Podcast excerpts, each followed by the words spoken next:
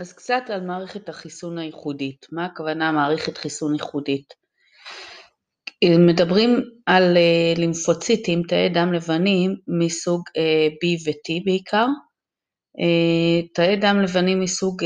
B הם תאים שמייצרים נוגדנים שהם מולקולות שמתאימות בדיוק לאנטיגן, אנטיגן זה הגורם הזר שנגדו נוצרת המולקולה, ויש לימפוציטים בסוג T שהם תוקפים תאים יש עליהם את אותם אה, אנטיגנים, אה, למשל תאים של הגוף שלנו שהותקפו על ידי וירוס ויוצרים את אותם אנטיגנים בתוך התא ומציגים אותו על פני קרום התא. מה שמאוד מיוחד בדבר הזה זה שיש לנו המון המון המון סוגים של תאי T,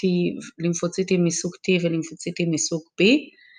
כאשר לכל אה, סוג יש אה, קולטן שונה על פני התא, שהוא מתאים לאנטיגן אחד מסוים.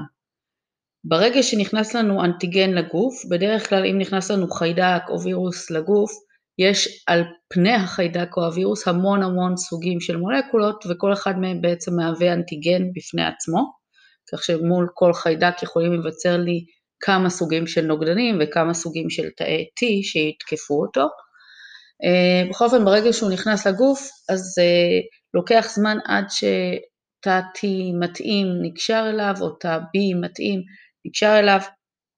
Uh, בהתחלה יש לנו את הפגוציטים הבלניים שמפרקים את אותו חיידק או וירוס ומציגים על פני השטח שלהם מולקולות ממנו והם מציגים אותם לתאים uh, מסוג T. ברגע שתא T מתאים נקשר, תחשבו זה אחד ממיליונים אז לוקח זמן, ברגע שהוא נקשר אליו אז הוא מתחיל אותו תא T להפריש חומרים שגורמים להרבה תאי T מאותו סוג ותאי B להגיע לאזור ולהתחיל להתחלק, רק כאלה שיש להם את האנטיגן שמתאים לאותו, שיש להם את הקולטן שמתאים לאותו אנטיגן. ברגע שהם uh, מתאימים אחד לשני, ברגע שהם uh, נקשרים, מתחילים להתרבות, ואז כל הצאצאים שלהם, כל התאים שמתחלקים מהם, הם זהים להם. הם ממשיכים גם קצת להתמיין, זאת אומרת הם נהיים, אה, יש בהם קצת שינויים, כך שהם נהיים עוד יותר מותאמים לאותו אה, אנטיגן, פשוט על ידי חלוקות, תוך כל חלוקה יש קצת שוני אה, אקראי, אבל לאחד מהם הוא יותר מתאים ואז הוא ממשיך להתחלק. בסופו של דבר נוצר לנו שבט של תאים, כלומר המון המון תאים שהם דומים וזהים, שהם עוברים התמיינות לתאים שמייצרים נוגדנים, זה לימפוציטים מסוג B, והמון המון תאים אה, מסוג T אה, שהופכים להיות אה, תאים שתוקפים תאים, תאים סיטוטוקסיים, יש לנו את מסוג הלפר שהוא בהתחלה מפגש ומפריש את החומרים שגורמים לכל התאי T ציטוטוקסיים וה-B המתאימים להגיע ולהתחלק, וה-T ציטוטוקסי האלה גם כן מתרבים. ואז הם יכולים לתקוף תאים שהותקפו על ידי וירוס ולהשמיד אותם לפני שהווירוס מתרבה בהם ומתפשט, או אה, הם יכולים באותה מידה אה, לייצר נוגדנים אה, שנקשרים לאותם חלבונים על פני שטח הווירוס או החיידק, אם זה וירוס אז זה רק בשלב, זה רלוונטי הנוגדנים רק בשלב שהווירוס יוצא מתוך התאים לפני שהוא נכנס לתאים חדשים. בצורה כזו אנחנו מחסלים את המחלה. אה, יש לנו גם תאי T שבסופו של דבר גם גורמים לירידה בתגובה החיסונית, גורמים לזה שתפסיק החלוקה וההתרבות של אותם תאים. אה, ומחזירים בעצם את הגוף למצב רגיל. מה שמאוד חשוב להבין זה שחלק מאותם תאי T אה, וחלק מאותם לימפוציטים מסוג P מתמיינים לא לתאים מייצרי נוגדנים, אם זה לימפוציטים מסוג B, או לתאים שתוקפים, אם זה לימפוציטים מסוג T, אלא לתאי זיכרון. אה, והם נשארים אה, אצלנו בגוף, ואז בפעם הבאה שניתקל באותו אה, וירוס או חיידק, לא נתחיל מאחד למיליון שמתאים, אלא מכמות הרבה יותר גדולה של תאי זיכרון שמתאימים, ולכן המפגש יתרחש הרבה יותר מהר. ברגע שהוא יתרחש, הם יתחילו להתחלק במהירות. תחשבו שאם יתחלק בהתחלה מתא אחד נהיה שתיים, משתיים, ארבע, אז אם התחלתי הפעם לא מתא אחד, אלא התחלתי מ-100 תאים, אז אחרי 20 דקות במקום שתי תאים יש לי כבר 200, אחרי עוד 20 דקות יש לי כבר 400. אז אנחנו נקבל כמות עצומה הרבה יותר גדולה של תאים ולכן הרבה יותר גם נוגדנים שהם יפרישו, הרבה יותר תאים שיתקפו תאים שהודבקו בווירוס, אנחנו מקבלים תגובה גם